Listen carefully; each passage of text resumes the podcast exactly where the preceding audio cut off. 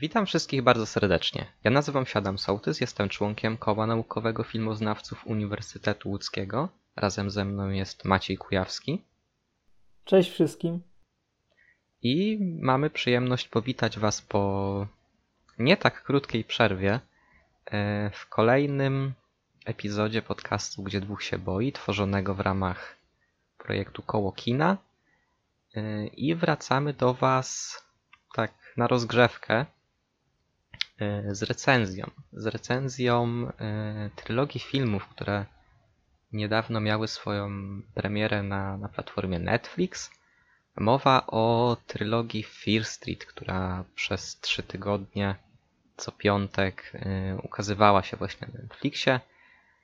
I dzisiaj chyba będziemy mieli największe starcie od mhm. początku podcastu w kwestii jakości, tak. w kwestii opinii naszych na temat tych filmów, ponieważ mi się podobało, Maćkowi niekoniecznie, no ale mm, wypadałoby zacząć w jakiś sposób, więc może, może chciałbyś na, na początku krótko przybliżyć, o co w ogóle chodzi w tych filmach, tak w paru zdaniach, w całej trylogii. Znaczy, yy, no to, to jest trylogia na pewno, slasherów, yy, znaczy nawiązująca w jakimś sensie do bardzo różnych slasherów z różnych lat. Mamy historię, która rozgrywa się, no każda część rozgrywa się w trochę innych czasach. Pierwsza w latach dziewięćdziesiątych, druga w latach siedemdziesiątych, a trzecia w tysiąc sześćset sześćdziesiątym szóstym roku, to z tego co pamiętam. Tak, I... lata sześćdziesiąte siedemnastego wieku. Tak, i generalnie zaczynając od pierwszego filmu, no bohaterowie jakby odkrywają no, pewne rzeczy z przeszłości, które wpływają na to, co dzieje się teraz i na to, przed czym teraz muszą uciekać i czego się bać. Jest to wielka historia jakiejś klątwy, która jest przenoszona w jakiś sposób. Myślę, że jest tutaj dużo nawiązań do bardzo różnych slasherów że... I, i różnych horrorów, bo wbrew pozorom mm, slasherowość miejscami tutaj naprawdę potrafi zaniknąć na dość długo. I jeszcze jedna ciekawa rzecz tutaj na wstępie. W każdej części ci sami aktorzy grają różne wersje postaci z różnych czasów. To, to, to jest jedna z ciekawszych rzeczy w tych filmach? W sensie, po, po, to poza jest... dwójką, bo dwójka jest chyba tak najbardziej czystym slasherem i też ma troszeczkę inną obsadę, ale to jest związane z konstrukcją tego filmu. Tak, yy, ale też chyba tam pojawił się ten aktor, co grał Nerda w pierwszej części i aktorka, która grała Dinę, chyba tak się nazywała ta postać? Tak, tak, tak. Znaczy po, na początku czy w części obozowej? W części obozowej. A to może mi jakoś umknęli. Tak, jeszcze przejdziemy do tego, że to jest film, który może umknąć, ale to chyba ja głównie będę o tym mówić. W każdym razie to, to, że ci aktorzy właśnie grają różne wersje postaci z różnych czasów, przebrane w trochę inne stroje, inaczej ucharakteryzowane, to jest coś, co natychmiast mi się skojarzyło z moją ukochaną serią Powrotu do Przyszłości, gdzie ten sam aktor z doklejonym wąsem grał pradziadka na Dzikim Zachodzie, głównego bohatera, czy tego typu smaczki. Albo dużo starszą postać, czy, czy nie wiem, dziecko bohatera z przyszłości. To, to w tym stylu y, mi się to skojarzyło i to jest jedna z rzeczy, która, którą rzeczywiście pozytywnie tutaj odebrałem. Mm. No poza tym, jak, jak już wspomniałeś, no ja nie jestem zbyt zadowolony z tego. Ostatnio jak nagrywaliśmy o Cichym Miejscu, byłem ultra optymistyczny. E, tym razem będę krytyczny niestety, mimo że nie miałem wbrew, wbrew pozorom oczekiwań. E, To, to może jest jakaś zaleta dla wielu osób, że to są filmy, które pojawiły się trochę znikąd w jakimś sensie. Mało kto o nich wcześniej słyszał. Teraz dopiero tak naprawdę większość osób dowiaduje się, jaka była ich historia, że to są filmy e, tworzone normalnie przez studio, które miały mieć premierę kinową i miały pojawiać się e, co miesiąc. E, tymczasem nagle się pojawiły na Netflixie i wszyscy mogli to obejrzeć i przez chwilę zrobiło się o nich głośno. I szczerze mówiąc, ciężko jest mi sobie wyobrazić inną dystrybucję tych filmów niż właśnie na Netflixie, bo mam wrażenie, że to są mocno telewizyjne, serialowe filmy, które no ja nie jestem sobie w stanie wyobrazić, żeby twórcy żądali pełnej ceny za bilet za te filmy, ale to, to już moje tutaj przemyślenia na ten temat, a nie żadna prawdziwa teoria, bo rzeczywiście miały w kinach być wyświetlane te filmy. Tak, właśnie... Przez to, że ten model dystrybucji tak uległ zmianie, te filmy pierwotnie miały się właśnie pojawiać w kinach, mieć premierę co miesiąc, były kręcone równocześnie, ostatecznie trafiły na Netflix po zawirowaniach związanych z między innymi wykupieniem studia Twentieth Century Fox przez Disneya, gdzie właśnie początkowo to Fox miał dystrybuować te filmy do kin, one miały co miesiąc się ukazywać na ekranach, ale po tym jak Fox został wykupiony przez Disneya, firma Czernin Entertainment, która odpowiada za produkcję, to można na przykład kojarzyć to, to studio z niesamowicie udanej, według niej, chyba według ciebie też, trylogii Planety Małp, tej mhm. nowej z, z Andym Serkisem w roli głównej. No w każdym razie prawa zostały do dystrybucji odsprzedane Netflixowi i te filmy się pojawiały co tydzień, tak jak już mówiłem, i to się trochę ogląda jak taki miniserial. Właściwie wydaje mi się, że jeżeli już się zaczęło, no to no, tak jak z serialami, nie będzie się miało pełnego obrazu historii, jeśli się nie obejrzy wszystkich trzech części. One trochę stanowią całość fabularnie, to się spina, spina klamrą. No ja tu, uważam, że te... Się... Mhm. Tak, na chwilę ci przerwę. Chciałem co do tego, że to się obejrzy do końca. Niby tak, ale z drugiej strony już widziałem opinie w internecie. Co prawda więcej jest tych pozytywnych, co mnie zdumiewa, ale w tych negatywnych yy, w przypadku pierwszej czy drugiej części widziałem opinie krytyków, że chyba już nie mam siły na trzecią część. Tutaj nie będę mówił to dokładnie, ale yy, no, no ja też trochę miałem takie odczucia, że to jest bardzo męcząca seria i chaotyczna i w zasadzie no nie ma nic, co by mnie trzymało do końca. Yy, t- tak bym to ujął. Także kontynuuj. Yy, tak, no to, tak, jak, tak jak mówiłem, to się trochę ogląda jak serial yy, i uważam, że te filmy, jeśli nastawimy się po prostu na takie luźne, niezobowiązujące horrory yy, z nastoletnią obsadą, z całkiem efektywnymi momentami, efektywnymi, efekt, efektownymi yy, scenami śmierci, szczególnie jest taka jedna yy, w pierwszej części, którą uważam jest absolutnie genialna yy, i bardzo pomysłowa, jeśli chodzi o zastosowanie pewnego narzędzia. Właśnie bardzo krwawe sceny śmierci i no jednak mo, może nie żonglowanie tropami, ale bo też nie, nie uważam, żeby te filmy celowały w taką samoświadomą estetykę jak na przykład Krzyk czy, czy, czy ostatnio produkcje typu Final Girls. Co może być trochę mylące po początku pierwszej części, gdzie są jakby ewidentne nawiązania do Krzyku. Takie wręcz cytowanie chociażby tego, jak wygląda morderca, który się tam pojawia. No ale te filmy jednak troszkę w te tropy popadają i nie uważam, żeby to było aż takim problemem,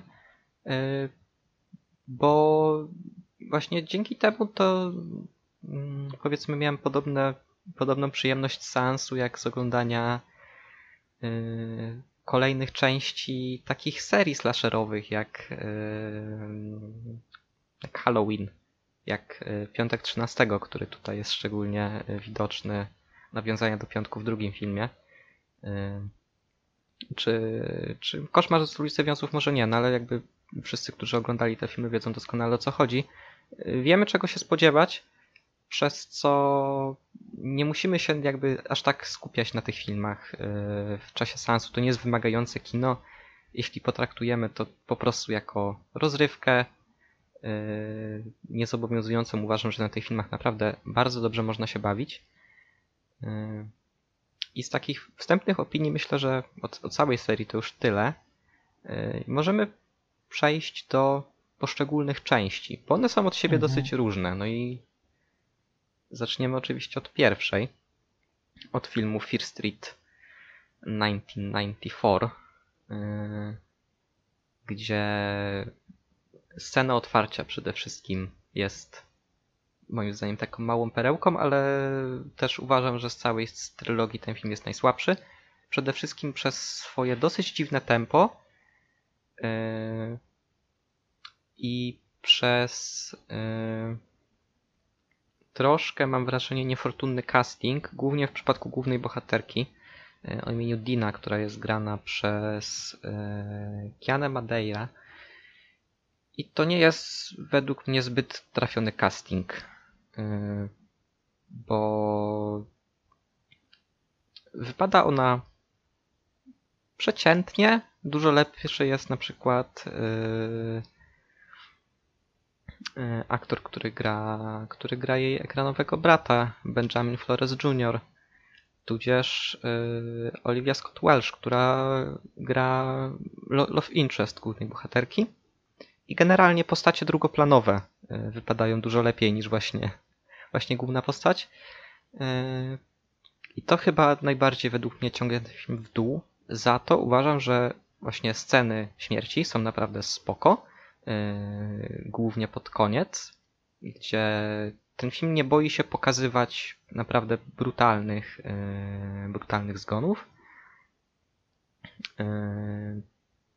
I wielokrotnie na ekranie dochodzi do, do rozczłonkowań, yy, głównie morderców, przez to jak, jak działają mordercy w tej, w tej serii, bo to nie są tacy normalni ludzie, tylko tam są motywy opętań, yy, przywoływania zmarłych i tak dalej.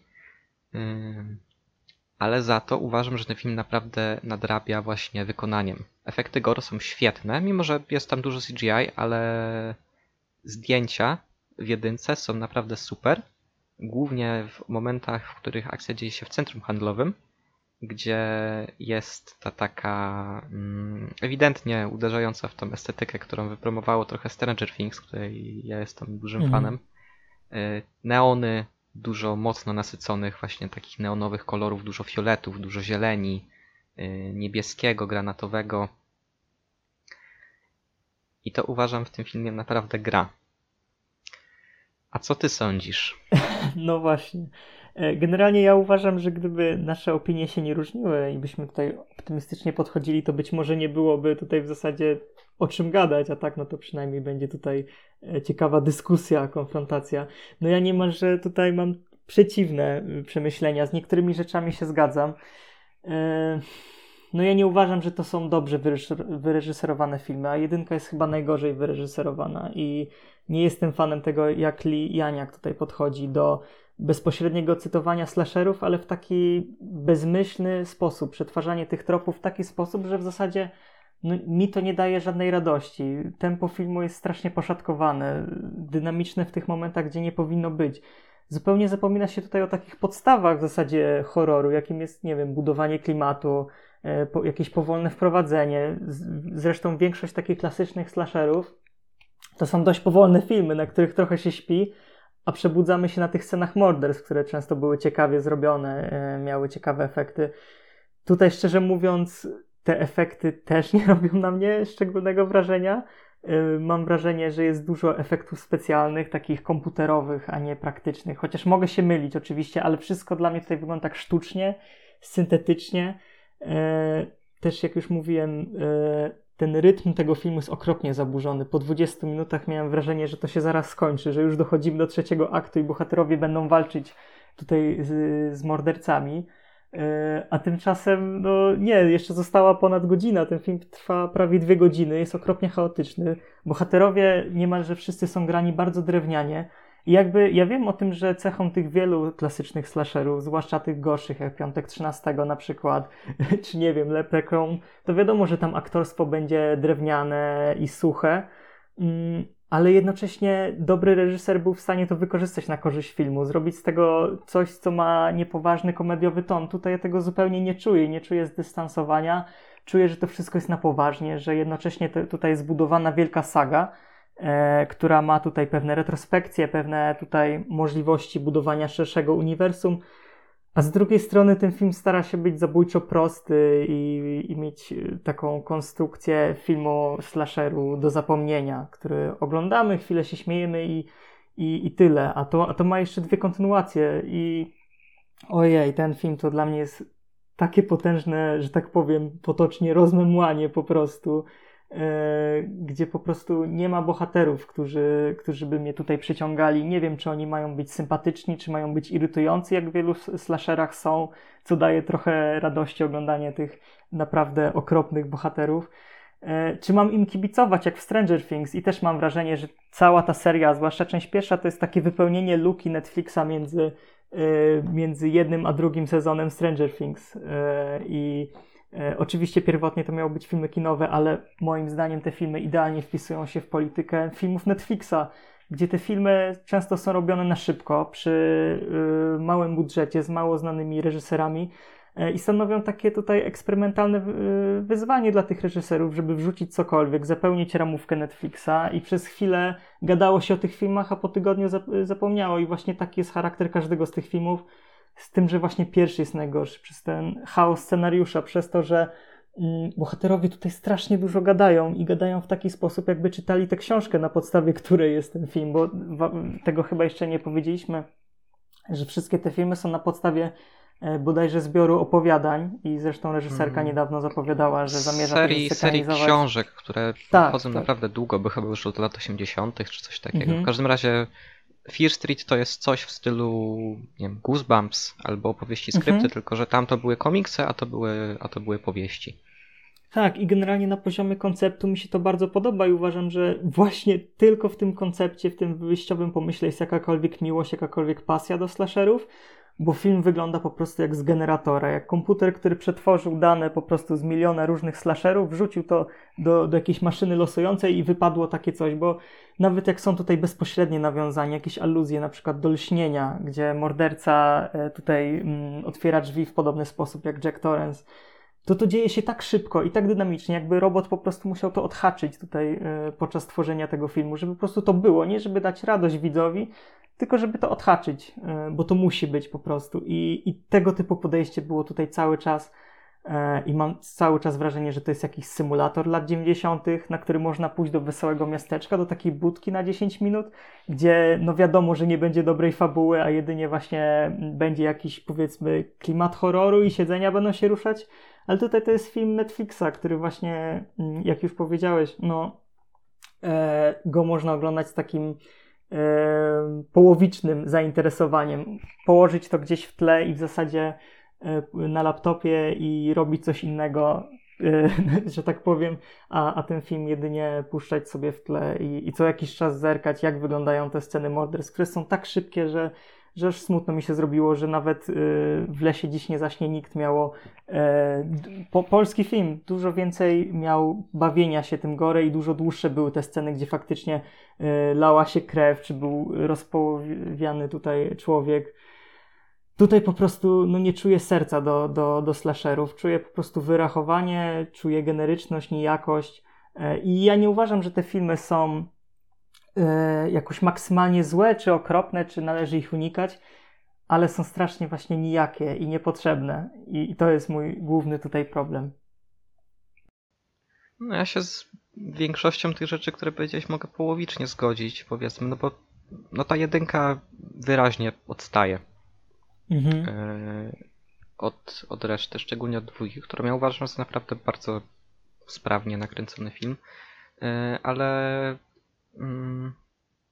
mam wrażenie, że ten film troszkę też cierpi przez, yy, że tak to teraz sam wymyślę nowe pojęcie, yy, nie wiem, syndrom pierwszej części trylogii, coś takiego, yy, gdzie też no nie zawsze to jest obecne, bo, bo na przykład yy, w tych najlepszych trylogiach, gdzie jest na przykład Władca Pierścieni, czy yy, Czy... Powrót do przyszłości.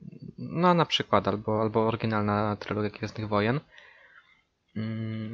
Czegoś takiego aż tak nie było, tylko to też no, wynika generalnie z wyższej jakości tych filmów, ale ten film mam wrażenie bardzo cierpi przez to, że on poza tym, że musi opowiedzieć jakąś historię i przedstawić nam bohaterów,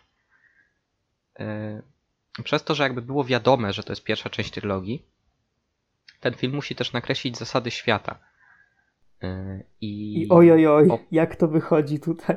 I, i obok właśnie tłumaczenia yy, i przedstawiania bohaterów, yy, prezentowania tego, jak, jakie są relacje między nimi, jak wygląda w ogóle, yy, no jak wyglądają postacie i, i komu będziemy kibicować, kogo możemy od razu odhaczyć jako tą osobę, która zginie, tak ten film musi też nakreślić świat. I mam wrażenie, że troszkę gdyby tą część właśnie z przedstawianiem świata wydłużyć o chociażby dziesięć minut, mhm. to to mogłoby być dużo lepsze, jeśli chodzi o tempo i nawet wydłużając w ten sposób film cały, bo on jest chyba cały, z całej trylogii najkrótszy. Aż, aż tak. sprawdzę nawet. Chyba tak. Nie, te filmy są dosyć podobne, jest parę minut różnicy między nimi, ale nawet gdyby on był to dziesięć minut dłuższy, mam wrażenie, że nie straciłby tak dużo, a mógłby nawet zyskać przez to, że to tempo na początku nie byłoby aż tak szalone, jeśli chodzi właśnie o prezentowanie świata i postaci, przez co dałoby się lepiej wyłożyć pewne zasady, które rządzą na przykład konfliktem między dwoma miasteczkami, które jest właściwie osią całej historii, gdzie główna bohaterka jest z miasteczka, które się nazywa Shadowside i tam się dzieją złe, dziwne rzeczy i z jakiegoś powodu w Shadowside co parę lat się pojawia nowy seryjny morderca, a z drugiej strony jest miasteczko Sunnyvale, które jest takim troszkę stereotypowym amerykańskim przedmieściem, jak na przykład z Koszmar z ulicy Wiązów, jest dużo takich, tylko na wyższym statusie żyją tam ludzie. To miasteczko jest dużo bogatsze i, i tam jest wszystko pięknie, ptaszki śpiewają, yy, są, są tęcze, motylki i, i, i w ogóle jest super. Yy, I to jest główna oś właśnie konfliktu i też główna oś komentarza, jaka, jaka cała ta seria robi, gdzie jest dużo, szczególnie w późniejszych częściach, to naj, najbardziej w trójce wybrzmiewa, gdzie jest sporo komentarza na temat takiego, na temat klasizmu, na temat rzeczy takich jak victim blaming, czy, czy na przykład postrzegania osób nieheteronormatywnych w społeczeństwie. Ale właśnie, no tak jak mówię, to mogłoby wybrzmieć dużo lepiej, gdyby ten film dał sobie jeszcze te parę minut dosłownie na y, pokazanie tych y, zasad lepiej, bo to jest robione bardzo na szybko y, i tak faktycznie, jeśli się ogląda ten film, tak jak mówiłeś, y, na laptopie, jednocześnie przeglądając telefon y, i tylko zerkając od czasu do czasu na ekran, może nam umknąć y, coś i to przez to właśnie, że te rzeczy się na początku dzieją aż tak szybko. No tak, to tempo jest tak poszatkowane. Ja, ja jeszcze dodam, że yy, zgadzam się kompletnie z tym, że te, temu filmowi trochę brakuje puenty, jakiegoś mocnego zakończenia, nie? On jest zupełnie niesamodzielny, nie działa jako konkretny slasher, bo wszystkie klasyczne slashery są konkretne. Morderca chodzi, zabija i jedna dziewczyna na koniec ucieka, tak? Zazwyczaj, albo nie. Yy, Tutaj tego zupełnie nie ma. Czuć, że jest właśnie budowany ten świat i tak naprawdę puenta tego filmu pojawia się w kolejnych częściach. Tutaj nie chcę spoilować za bardzo, ale w każdym razie no, ta, ta puenta swoją drogą moim zdaniem jest jedną z lepszych, jedną z lepszych, jednym z lepszych elementów po prostu całej trylogii tak naprawdę. I tam przez chwilę czułem się zaangażowany w to. Przez chwilę czułem cokolwiek. A o to w tej serii trudno moim zdaniem. Więc tak, więc pierwsza część zupełnie niesamodzielna i, i brakuje jej po prostu satysfakcjonującego zakończenia i poczucia zaangażowania w cokolwiek tak naprawdę, więc ja nie miałem za bardzo chęci oglądać dalej, a jednak troszkę było warto, uważam. Druga część jest całkiem, całkiem. Tak, to myślę, że możemy już w ogóle przejść do drugiej części, yy, która dzieje się tym razem w roku tysiąc dziewięćset siedemdziesiątym ósmym. Jest slasherem obozowym. Właśnie mhm. te, ten Piątek trzynastego, czy na przykład taki film jak Burning. Tak. Y... Sleepaway Camp, którego nie widziałem. Tak, Sleepaway Camp, ale, ale jednak głównie Piątek i też y, morderca w tym filmie od pewnego momentu wygląda jak Jason z dwójki. Ten jeszcze bez maski, tylko w worze na głowie. Y, I to jest film najbardziej zamknięty. On jest jedną wielką retrospekcją tak naprawdę, gdzie bez wchodzenia zbytnio w spoilery, na koniec pierwszej części główna bohaterka i jej brat znajdują kobietę, której się udało przeżyć jedną z poprzednich masakr i staramy się dowiedzieć od niej, co zrobiła, że jej się udało przeżyć. No i ona im opowiada wydarzenia, do których właśnie doszło na, na obozie, obozie Nightwing, na którym była i, i gdzie właśnie doszło do, do masakry z udziałem takiego już stuprocentowo klasycznego slasherowego mordercy, który powolnym krokiem z siekierą idzie ze swoimi ofiarami, żeby im odrąbać głowy. I to jest film, który jest po pierwsze najsprawniej, mam wrażenie, napisany z całej trójki. Mhm. Jest najbardziej spójny tonalnie. Jest najlepiej zagrany. Tak. Głównie przez Sadie Sink, Sink, która w trzecim czy w drugim sezonie Stranger Things się pojawiła. W, trz- w drugim chyba już się pojawiła w sezonie Stranger Things i w trzecim też była, czy, czy się mylę w tym momencie? Wydaje mi się, że w drugim. Nie, nie w, w drugim, w drugim. I grała tam postać Max. I, i właśnie jej rola w, w tym drugim Fear Street jest zdecydowanie według mnie najlepszą rolą z całej trylogii. Jest naprawdę świetna. I dodatkowo postacie w dwójce są naprawdę sympatyczne, da się je lubić. Na przykład siostrę głównej bohaterki gra nam przez Emily Rad i nie ma tutaj powiązania z Polem Radem, zbieżność nazwisk. Czy na przykład Ted Sutherland, gdzie też chyba nie ma zbieżności nazwisk, znaczy też jest chyba zbieżność nazwisk z, z Sutherlandami, który gra młodego Nicka Gooda, który jest szeryfem pojawiającym się w jedynce i w trójce. W każdym razie obsada naprawdę daje radę. Ponownie sceny śmierci uważam są naprawdę pomysłowe. Ten film dużo lepiej odkrywa karty, dużo lepiej mhm. przedstawia widzom zasady wiążące światem, tłumaczy troszkę więcej. I jest po prostu sprawnie nakręconym slasherem obozowym. Mhm. Tak, ja też jak mija już trochę czasu od mojego obejrzenia tego filmu, to mam coraz cieplejsze uczucia do tej drugiej części, ale może to też wynikać z tego, że być może po prostu zapomniałem te gorsze momenty, gdzie może jest jakaś głupia ekspozycja czy nudne momenty, bo chyba każda część ma trochę nudy w sobie mimo wszystko i i rzeczy, które zupełnie można by wyciąć i nic by filmy na to nie straciły. Ale rzeczywiście ta druga część nagle ma trochę życia. I to życie jest wprowadzane przede wszystkim przez Sadie Sink, wspomnianą przez ciebie, która moim zdaniem wprowadza dużo charyzmy, dużo oddechu. I kurczę, to, to, to jest pełnoprawna postać, która, która ma, ma jakieś cechy charakteru. Jest trochę tutaj taka złośliwa, trochę taka niezrównoważona, pewna o, ona siebie. Jest, jest, ona jest bardzo podobna właśnie do Max z... Mhm. ze Stranger Things. Tak, to jest ba- bardzo, bardzo podobna postać. Tak, i angaż tutaj to był świetny pomysł, bo ona świetnie oddaje ten beztroski klimat slasherów obozowych, te, te, tej nudy wakacyjnej, w którą wkrada się właśnie zło i zabójca powoli zabija te mniej ważne postaci, powoli dochodzi do tych głównych, jak to było w slasherach obozowych. I z czasem wszyscy się orientują, że jej, my się bawimy, a tutaj, tutaj jest morderca. I sam morderca też, jeśli chodzi o jego sposób napisania genezy w scenariuszu, to to jest chyba szczyt tutaj możliwości scenariopisarskich, jeśli chodzi o tę serię, mam wrażenie. Wypada to w miarę wiarygodnie, w miarę ciekawie i sam aktor też wypadł całkiem nieźle w tej roli, mm, uważam. Tak, tak, tak. I też, i też dodatkowo yy, mam wrażenie, że jak generalnie się obejrzało trochę tych slasherów, to jakby genezy mordercy są zawsze podobne, właściwie takie same, to jest jakiś tam, no ten sztandarowy Jason, który jest tam po prostu opuszczony, wychowany w lesie, z czego się potem naśmiewała na przykład seria Hatchet, a tutaj ta geneza jest totalnie inna i, mhm. i właściwie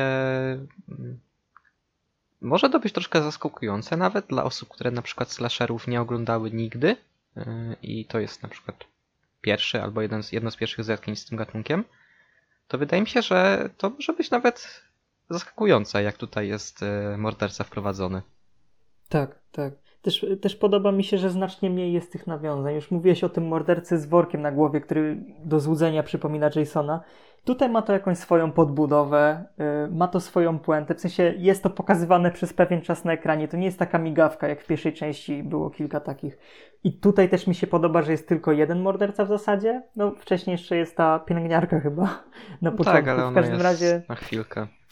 Tak, w każdym razie to, że jest ten jeden morderca sprawia, że jest tutaj no chociaż yy, odrobinę niepokoju i tego, że faktycznie bohaterowie mają przed kim uciekać, ko- kogo się bać i, yy, i z kim walczyć. A w pierwszej części to właśnie miałem wrażenie, że że ty, tych trzech morderców to są takie figurki, nie wiem, z Ready Player One, że to są te skórki tak zwane, nie, nie jakieś realne postacie, tylko nawiązania, które w ogóle nie mają swojej wagi, nie mają ciężaru. No a tutaj jednak ten film ma trochę w sobie takiej surowości. Po raz pierwszy miałem wrażenie, że oglądam film, a, a nie jakąś symulację, czy właśnie generyczny produkt, jakąś paszę Netflixową. Tutaj jednak udało się zrobić no przeciętny, bo przeciętny, ale jednak w miarę kompetentny film, który można obejrzeć i zapomnieć, więc ja, ja drugą część nawet szanuję. Też klimat lat siedemdziesiątych całkiem nieźle oddany, fajne są piosenki. Tak, e... właśnie to, to był też moim zdaniem, wracając na chwilkę do części pierwszej. Mhm. Też właśnie e... chciałem wrócić. Tam te piosenki są fajne, to są spoko utwory, które ja lubię, ale są, mam wrażenie, źle dobrane i jest ich zbyt dużo naraz. Momentami jest po prostu coś takiego, że kończy się jedna piosenka, mija dziesięć sekund, zaczyna się kolejna. Tutaj to jest troszkę lepiej rozłożone, mam wrażenie też, że wybór muzyki jest lepszy. Ja bym chciał, zanim jeszcze ci oddam głos, jedną ciekawostkę powiedzieć, bo druga część Fear Street była kręcona w Hard Labor Creek State Park, gdzie kręcono Szósty Piątek. Jason Lives. O, o to jest najlepszy film na świecie. Właśnie tak. Ja po obejrzeniu tych trzech części miałem ochotę wrócić do piątku e, szóstego, który jest e, chyba najśmieszniejszą i najprzyjemniejszą odsłoną dla mnie. E, w każdym razie jeszcze chciałem wrócić właśnie do pierwszej części, e, że tam nie podobało mi się to, że nie czułem zupełnie klimatu lat dziewięćdziesiątych. Tak zupełnie, zupełnie. Miałem wrażenie, że to jest ta, że to jest Stranger Things, że to są lata osiemdziesiąte, że, że tutaj nie ma nic, co wskazywałoby na inne lata i czuć, że to jest patrzenie przez te różowe okulary, przez ten no, no, przez ten sentymentalizm, przez te wspomnienia na, na właśnie stare lata i to wypada strasznie, strasznie tak sztucznie i, i niepewnie i, i jakoś tak nieszczerze po prostu w tej pierwszej części. W drugiej jakoś mi się to podobało, właśnie to mieszanie takiego niepoważnego tonu, gdzie faktycznie morderca potrafi zginąć, po czym wrócić, a jednocześnie jest w tym jakaś surowość, jakiś strach, jakiś brud. W miarę to działało, więc ja z całej trylogii zdecydowanie dwójkę propsuję. To jest właśnie w swoich najlepszych momentach ta druga część, to jest po prostu ten klasyczny slasher, który nie ma za dużo odwołań, który nie jest samoświadomy, ale przede wszystkim jest po prostu tym przeciętnym slasherem, dobrym odwzorowaniem tego, jak wyglądały slashery w latach osiemdziesiątych i dziewięćdziesiątych, czyli po prostu morderca, który zabija nastolatków, a my czekamy na sequel, tak? I, i tutaj też faktycznie na końcu przez chwilę odzyskałem entuzjazm względem tej serii, no ale trochę się zawiodłem potem. Hmm. Ja bym jeszcze chciał, zanim przejdziemy do trójki, powiedzieć, że według mnie ten film naprawdę w bardzo dobry sposób wykorzystuje sam setting, bo jednak mhm. zwykle jak są slashery obozowe, to to są obozy, na których jeszcze nie ma obozowiczów per se, tylko zwykle są opiekunowie, więc to są starsze osoby i nie ma pokazanego tego życia obozowego. Chyba jedynym slasherem obozowym, który to wykorzystuje dobrze, jest Sleepaway Camp, mhm. gdzie faktycznie obsada jest troszkę młodsza, ale no właśnie te rzeczy typu, te, typu Burning czy... Też nie, w Berlin chyba były też y, takie młodsze dzieciaki, ale no ten sztandarowy piątek, tam zawsze są młodzi dorośli. I nie ma pokazanego tego życia obozowego, a tutaj w ogóle y, bardzo dużo rzeczy i, i dużo napięcia wynika właśnie z tego, że akcja się dzieje na obozie, gdzie są typowo obozowe aktywności. Yy, właściwie kiedy, kiedy morderca się pojawia, yy, trwa gra w... Nie wiem, co to dokładnie jest, nigdy nie byłem na obozie, ale coś na zasadzie podchodów, takiego chowania się po lesie mhm. i, i, i brania jeńców, gdzie są właśnie dwa obozy na tym dwa obozy na tym obozie, dwie drużyny, które mają się nawzajem wyłapywać. Więc kiedy morderca się pojawia, to postacie są całkowicie rozproszone. Mhm. I, I to jest takie bardzo naturalne, w sensie to jest dobry pretekst, żeby rozproszyć postacie, bo nie jest to ten standardowy, głupi, slasherowy trop na zasadzie a rozdzielmy się i sprawdźmy, co się stanie. I potem morderca ma łatwość wyłapywania konkretnych osób, tylko tutaj to jest naturalniej wprowadzone. Mhm. Tak, to też się zgodzę.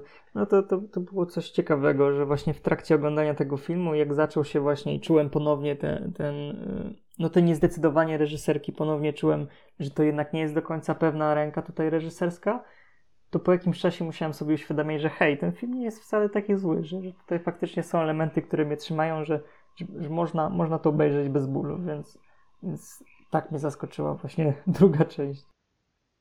No okej, okay, to chyba możemy już przejść do, do trójki, tak naprawdę, która dzieje się tym razem w roku tysiąc sześćset sześćdziesiątym szóstym yy, oraz ponownie w dziewięćdziesiątym czwartym. Ten film jest podzielony na dwie części. Jedna trwa tam około godziny, yy, ta wcześniejsza, druga, gdzie już jest rozwiązanie konfliktu, yy, puenta, zakończenie trochę krótsza, około trzydzieści pięć minut powiedzmy, tak strzelając. I tutaj jest właśnie przede wszystkim to, o czym mówiłeś na początku, że postacie grają nie do końca wcześniejsze wersje siebie, ale ci sami aktorzy, którzy występowali w jedynce, są osadzeni w rolach swoich, mhm. no po części odpowiedników tak naprawdę, którzy są jakoś związani z ich współczesnym ja, że tak to nazwę. No i uważam je za troszkę nieuczciwe względem tego filmu, bo jednak poza settingiem klimat jest totalnie inny, ale wydaje mi się, że nie, nie unikniemy porównań do The Witcha Gersa. No tak. Który jest świetnym bo... horrorem, który uwielbiam, jest cudowny, ale... Kult Modern Classic. Tak, tak. Instant Classic to jest, ale właśnie... Poza settingiem mam wrażenie, że te filmy są skrajnie różne, bo porównywanie według mnie właśnie The Witch i, i tego Fear Street to jest trochę tak jakby porównywać, nie wiem, Monty Python i Święty Graal oraz yy, jakiś film o rycerzach. Tak, i Ogniem i Mieczem. Tak, i Ogniem i Mieczem tylko dlatego, że są tam postacie, które walczą na miecze. No, niby się zgadza, ale... Czy nie, mam lepszy pomysł, żeby w ogóle ten yy, był faktycznie ten sam, ten sam setting. Monty Python i Święty Graal oraz na przykład The Knight, yy, czy nie, The King, Davida Michauda, to z Timothy Chalamet, albo A. jeszcze nie wiem jak ten film będzie wyglądał, ale Green Knight, yy, który niedługo wychodzi, tam też są legendy arturiańskie. No w obu filmach są rycerze, miecze i odwołania do legend, ale... No to tyle. No tutaj jest ta sama, ten sam okres historyczny i postacie są podobnie ubrane, ale sam ton filmu przede wszystkim jest skrajnie różny, chociaż mam wrażenie, że generalna puenta jest dosyć podobna. Mhm. Znaczy, mi, mi się pod... w sensie ja, ja widzę jednak podobieństwa mimo wszystko. Jakby to, to jest te, jakby ta trzecia część Ulicy Strachu, ona na pewno no, ma więcej postaci niż The Witch. Dużo więcej. Nie tak dużo jak część pierwsza, właśnie tego nie powiedziałem. Część pierwsza ma zdecydowanie za dużo bohaterów. To było coś, co mnie strasznie irytowało. W każdym razie tutaj y, mamy tych kilku, powiedzmy, ważnych bohaterów y, i mamy całą wioskę, gdzie są ludzie. Faktycznie tego nie było w The Witch. Tam mieliśmy bardzo ważny motyw takiego osamotnienia, izolacji rodziny. Zresztą to był film rodzinny w jakimś sensie. Rozpracowanie pewnych tam traum i tak dalej. Ale na przykład łączy te filmy to, że pokazują, wracają do tych starych czasów i pokazują ich cały brud, taki ukryty erotyzm, różnego rodzaju dziwne perwersje, taką toksyczną męskość. To wszystko jest bardzo ciekawe. Na, na, na, nawet może nie perwersja, uważam, że to jest złe słowo w tym wypadku, ale mhm. no właśnie, tak, tak. To, jak, to jak kiedyś w takich skrajnie religijnych środowiskach purytańskich można było postrzegać... No właśnie. Takie rzeczy jak na przykład związek pomiędzy dwiema osobami tej samej płci, gdzie to było od razu zrzucane na opętanie przez diabła i, i, i, i w ogóle szatan. Mhm. No i generalnie jakby na tym jakby ja lubię to, że, że właśnie tak jest to pokazywane, ale z drugiej strony ja mam wrażenie, że ten film, zwłaszcza ta część właśnie rozgrywająca się tutaj w siedemnastym wieku powiedzmy, to jest odpowiedź na pytanie, co by było, gdyby ci sami ludzie, którzy zrobili pierwszą część w latach dziewięćdziesiątych, która była bardzo chaotyczna, mało ciekawa, nie miała nic, co by mnie przyciągało, ani angażowało, no zrobili też horror, tylko właśnie osadzony w innych czasach. No ponownie wychodzi film z generatora i ponownie film, w którym pewne rzeczy dzieją się za szybko. Bohaterowie mówią, mówią w tak drewniany i nieciekawy sposób. Yy, ponownie czytają książki zamiast, yy, zamiast grać jak aktorzy.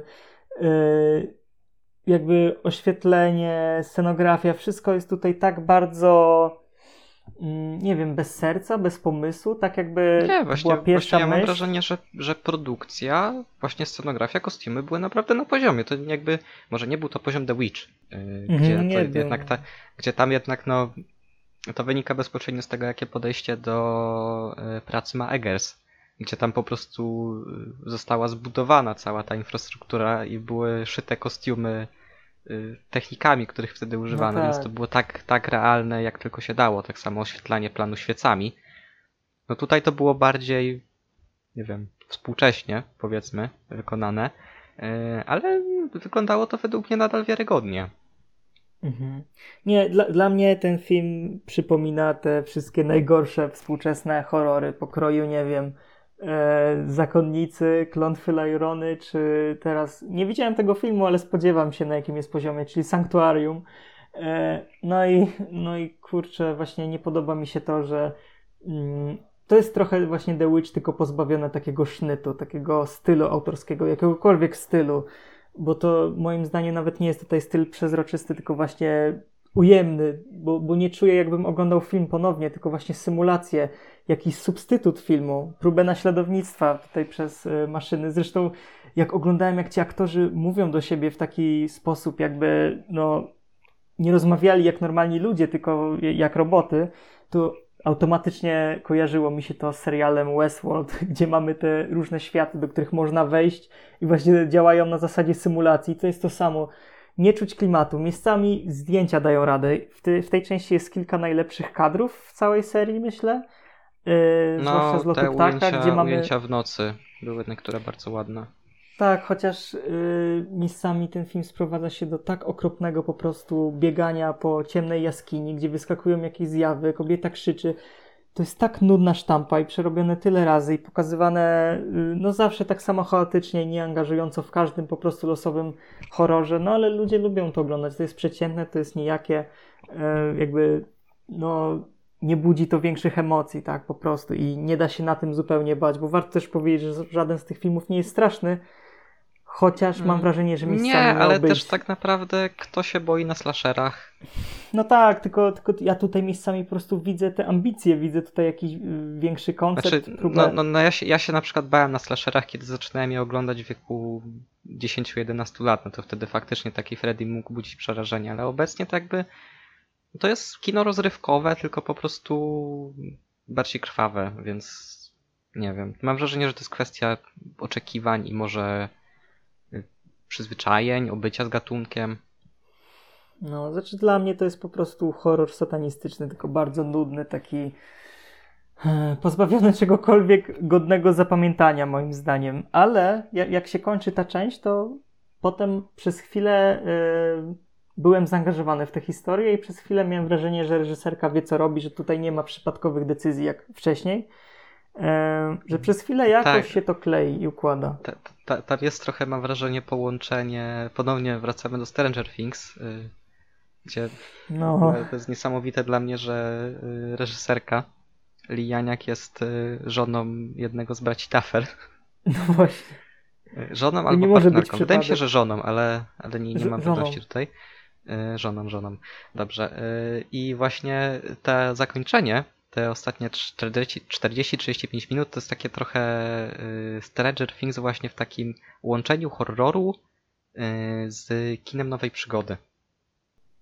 Y, gdzie mm, bohaterowie tak, po prostu tak, na tak. szybko zbierają ekipę y, i jadą y, wykonać po prostu y, questa. Y, tak. I urata- u, uratować dzień. I to jest y, dosyć podobne na przykład do zakończenia It Follows, czy, czy właśnie końcówki Dokładnie. końcówki trzeciego sezonu Stranger Things, gdzie nawet y, miejsce akcji jest identyczne, mhm. bo też jest to centrum handlowe. Też jakby dobrze zrobiło te, tej części to, że zmniejszyła się trochę ekipa tych bohaterów, miałem wrażenie. I mm, przez tak, to tak, każda, jest, jest każda ich... cecha... Chociaż nie, Nie, tak naprawdę nie, no bo przecież w zakończeniu jedynki też, było cztery, też były cztery postacie. Nawet balans płci no, no tak, był ten tak, sam. Ale, tak, ale... Nie, pię- to, pięć, że... pięć, pięć, ale tam jedna jest powiedzmy niedysponowana. W każdym razie no, na koniec jedynki było pięcioro bohaterów, tutaj też jest pięcioro bohaterów, tylko część się wymieniła. Ale mam wrażenie, że tak działają, mają te krótkie swoje one-linery, krótkie jakieś teksty zabawne i kurczę, przez chwilę wiem, jakie charaktery mają te postacie, przez chwilę dokładnie wiem, czego chcą, przez chwilę te filmy były konkretne i przez chwilę faktycznie byłem ciekawy, jak dojdzie do tej konfrontacji. No sama konfrontacja była rozczarowująca, te same wady realizacyjne, co w każdej części, czyli no, nieumiejętny montaż, zbyt szybkie tempo, w zasadzie jeśli chodzi o przestrzenie, to nie wiadomo do końca, kto z kim walczy, kto przed kim ucieka, nie ma tutaj żadnej dramaturgii, żadnego klimatu. Jest próba naśladownictwa czegoś, co można by nazwać klimatem, właśnie w formie tych zdjęć, ale ile było filmów Netflixa, które właśnie w taki bardzo sztuczny sposób, nieumiejętny, próbowały naśladować no, poczucia oglądania filmu kinowego właśnie poprzez nałożenie jakichś filtrów, powiedzmy, czy użycie neonowych świateł, które próbowało udawać, że mamy do czynienia z normalnym filmem, który oglądamy w kinie. No, ja tutaj miałem takie wrażenie. W każdym razie ci bohaterowie przez chwilę mieli charyzmę, zwłaszcza tutaj postać nerda, która była całkiem zabawna i dobrze odwoływała się do takich naprawdę klasycznych tropów, jeśli do klasycznych archetypów, które zawsze w slasherach były. I fajnie, że coś działają w tym filmie, nie? To, to jakby faktycznie tutaj ponownie moja teza, że te filmy zapełniają lukę między kolejnymi sezonami Stranger Things. No ja trochę jestem zmęczony Stranger Things i ogólnie tą modą na przetwarzanie lat osiemdziesiątych, na te sentymentalne no, z, filmy. Zwiastun, zwiastun czwartego sezonu mi się bardzo nie podobał. No, ta zajawka. Właśnie, więc generalnie też pewnie z tego wynika moja negatywna ocena te, te, tego Fear Street, całego cyklu, że, że właśnie... No to jest taka nieudolna próba naśladownictwa jakichś tutaj starych czasów, jednocześnie gra na jakimś sentymencie, jednocześnie, nie wiem, próba robienia kompetentnego uniwersum łączonego, w którym będzie dużo postaci, będą retrospekcje, będzie, będą jakieś różne, nie wiem, potwory z własnymi historiami i tak dalej. Tymczasem nie wiem, czy siłą klasycznych slasherów nie jest to, że często po prostu... za niektórymi potworami nie stoi żadna historia i działają jako wielkie niewiadome, tak jak Michael Myers w Halloween na przykład. No, Michael razie... zdecydowanie najlepiej działał wtedy, kiedy nie próbowano go tłumaczyć straszną sektą, ale no tutaj też jednak te filmy starały się powiedzieć coś więcej, tak jak no wcześniej mówiłem, szczególnie na temat tych podziałów społecznych, tego jak powiedzmy bogatsze warstwy postrzegają te, te mniej zamożne, czy na przykład, nie wiem, ufaniu pewnym osobom tylko dlatego, że są na stanowisku, gdzie tak naprawdę nie mamy żadnych innych podstaw, żeby im ufać. I może się okazać, że to właśnie, to już mam wrażenie, że za bardzo wchodzę w spoilery, ale też nie uważam, żeby było jakoś bardzo trudno rozszyfrować, kto jest głównym antagonistą tego filmu, całej serii. No ale to właśnie, to chyba nie taki był cel tych filmów, żeby właśnie stworzyć takiego losowego, slasherowego mordercę, który będzie miał całkiem fajny design i, i, i tak szybko się o nim zapomni. Jakby tutaj no, cel był inny. Nie, ja właśnie, właśnie tego celu ja tutaj całkowicie nie rozumiem. Ja wszystkie te filmy odbieram jako takie stanięcie po prostu w rozkroku między byciem prostym filmem do zapomnienia. W stylu powiedzmy polskiego W lesie dziś nie zaśnie nikt, tak? To też był film spóźniony o wiele lat, bo był po prostu klasycznym slasherem bez większej dozy samoświadomości, a z drugiej strony właśnie mamy tutaj nadbudowywanie jakiejś większej historii, próbę zrobienia historii, która ma wielu bohaterów, i ci bohaterowie są różnorodni, jakoś po prostu to wszystko jakby nie pasuje do, się, do, do mnie i uważam, że tutaj objawia się ta niepewna ręka reżyserki, która nie do końca wie, co robić i, i ten brak tutaj komentarza, znaczy poza może tą trzecią częścią, mimo że szczerze mówiąc ten komentarz mi nie obszedł, to już był ten moment, kiedy no, te filmy nie miały nic, co, co by sprawiało, że byłbym mocniej zaangażowany w tę historię. Zresztą cały czas powtarzam, że no, brakuje tutaj zaangażowania, to wszystko się ogląda jak za szybą po prostu, jak jakąś próbę inscenizacji. No i jest to takie bezmyślne powtarzanie tropów i nie czuję w tym miłości ponownie. To, to jest dla mnie chyba najgorsze, że dobry reżyser potrafi właśnie zawrzeć w swoim filmie coś takiego jak miłość. To jest bardzo trudna rzecz, bardzo trudna tutaj do yy, określenia pod kątem powiedzmy analitycznym, ale czasem czuć po prostu, kiedy filmy mają serca, kiedy po prostu no wyszły, bo wyszły, były robione na szybko i zapełniły ramówkę i zapomnimy o nich po tygodniu. Ja już szczerze mówiąc mam problem sobie przypomnieć na przykład o tej scenie, którą tutaj chwaliłeś z pierwszej części, otwierającą. Ja jej szczerze mówiąc już nie pamiętam, więc generalnie yy, no, jestem dość rozczarowany tymi filmami, mimo że też no, nic od nich nie oczekiwałem, bo pojawiły się nagle, znikąd po prostu. Ale, ale uważam, że jest to w jakimś sensie zmarnowana szansa i, i szkoda, bo to te, teraz w zasadzie jest chyba najlepszy moment na powrócenie do slasherów, gdy wróciło Halloween w bardzo pięknym stylu, yy, gdzie to był film, który jednocześnie działał jako klasyczny horror, a jednocześnie jako film, który jest trochę meta, trochę ma komentarza i bawi się tym, że jest sequelem Halloween.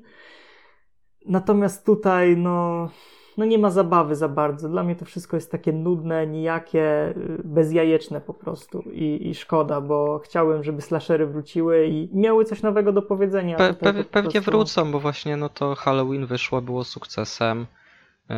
Pod koniec sierpnia wychodzi Candyman, krótko po tym będzie kolejne Halloween. Jest już, jest już zapowiedziana teksańska masakra kolejna, wydaje mi się, że piątek trzynastego też. Koszmar z ulicy Wiązów chyba tak samo. Kolejny Krzyk przecież wychodzi w przyszłym roku, więc jak najbardziej slashery wracają. Te, też ostatnia Laleczka Chucky była bardzo przyjemnym filmem. Też... No to, tego akurat, akurat nie widziałem, ale... Muszę A nadrobić. To polecam. Pole, polecam gorąco, jak ktoś nie widział, jeśli ktoś się zraził do tej sagi albo yy, uważa, A że... Gdzie, że... gdzie się można do czegoego zrazić? Ewentualnie może jak ktoś się zraził na wiem. etapie dwójki i trójki, które są słabe, ale te późniejsze części typu, typu Seed of Chucky, Cult of Chucky, Bride of Chucky albo mm. Curse of Chucky już wymieniają?